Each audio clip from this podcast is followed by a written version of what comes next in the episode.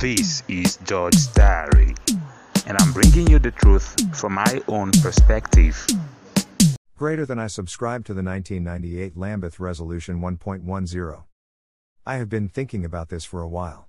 Trust me, if I am in the West, this post is enough to make me lose my job, certain benefits, or even residential permits.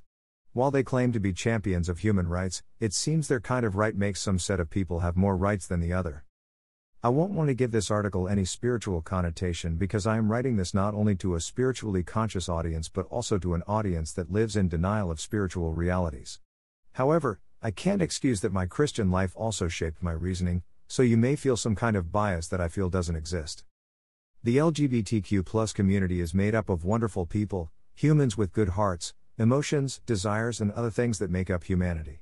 Gay people are humans who deserve to be loved, protected and cared for just like every other person.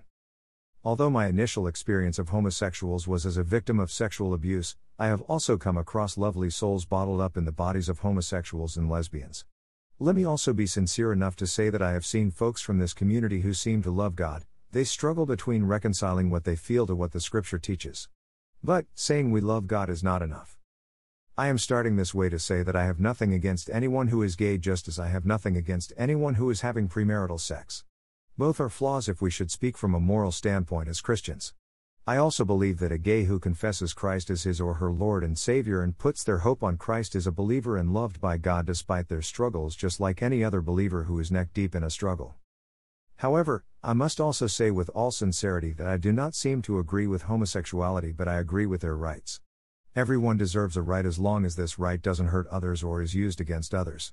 This is exactly where the problem is, exactly where I have a problem with the people in this community. I am not homophobic, I shouldn't be labeled homophobic for having my reservations about a certain lifestyle.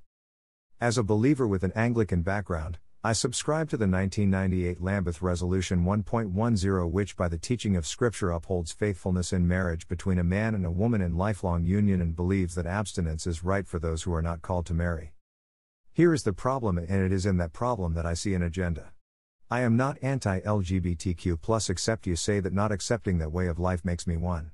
In the West, there is massive propaganda going on by these communities, and the vision is to reprogram children to start thinking a certain way. In fact, in these countries, it would seem as though parents do not have rights over their kids anymore. I believe every parent have the right to teach their kids and cultivate their values in these kids except in the case where what the kids are being taught is what will harm other people. Just the same way LGBTQ plus folks believe that they deserve the right to live their lives, they should also understand that people who are heterosexual and doesn't support those ideologies have rights to their thought pattern too. I see a lot of news about people who are dismissed from work simply because they publicly air their opinion about homosexuality.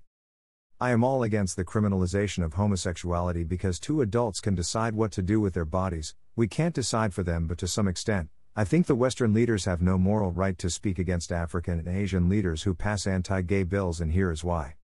In many Western countries, we no longer have the right to disagree with lifestyles that are against our values, we no longer have the freedom of speech to expressly air our own opinions as regards these lifestyles, but these same people are the first to condemn African leaders when they clamp down on gay activities. I also want to say that we need to review how we let homosexual couples access orphanage homes and adopt children.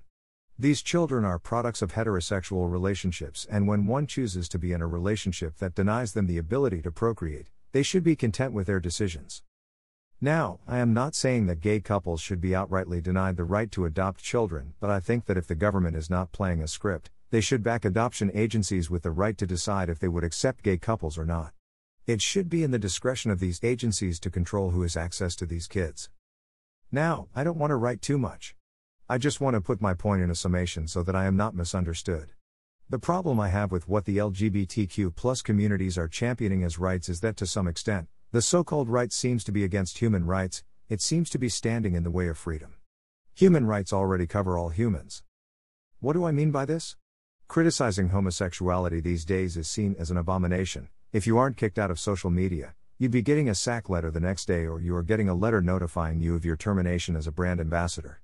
So, out of fear, a lot of people choose to stay mute, but that is not how it is supposed to be.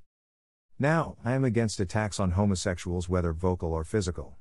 While we have what we call morals, rights, or wrongs, We do not have rights to determine for people who they want to be in a relationship with or what their worldview should be, but everything is wrong when we are shoving our lifestyles down the throat of others. When we enter relationships that denies us the ability to have children but go to other families that have children to decide for them how to raise their kids and what to teach their kids.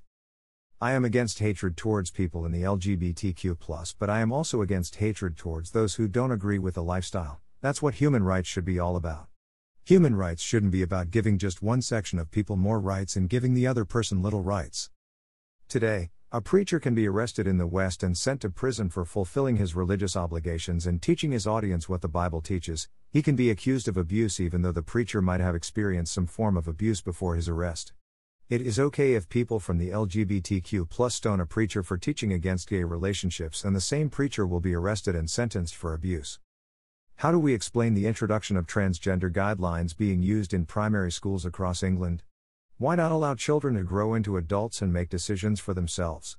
Now, Christian parents in England and some other parts of the world can no longer trust state education to be kind to their values and train their kids with these values without indoctrinating them with a lifestyle that is against their values. I am particular about the indoctrination of children. The parents of these children are technically denied certain rights. It is the right of parents to protect their children's vulnerability and inculcate in them their culture, values, and faith belief system. These indoctrinations, especially with regards to psychology, have serious mental effects on children, causing them depression. Unfortunately, so many religious and political leaders are playing according to the script. Is it a result of fear? I don't know. Just as written in the 1998 Lambeth Resolution 1.10, I acknowledge the fact that there are believers who experience same sex attraction for no fault of theirs but desire pastoral care, moral direction of the church, and God's transforming power. We must commit ourselves to giving audience to their experience without judging them but assuring them constantly that regardless of sexual orientation, God loves them. As we do this, we must also continue to stand on the truth of God's Word, which guarantees true freedom and transformation.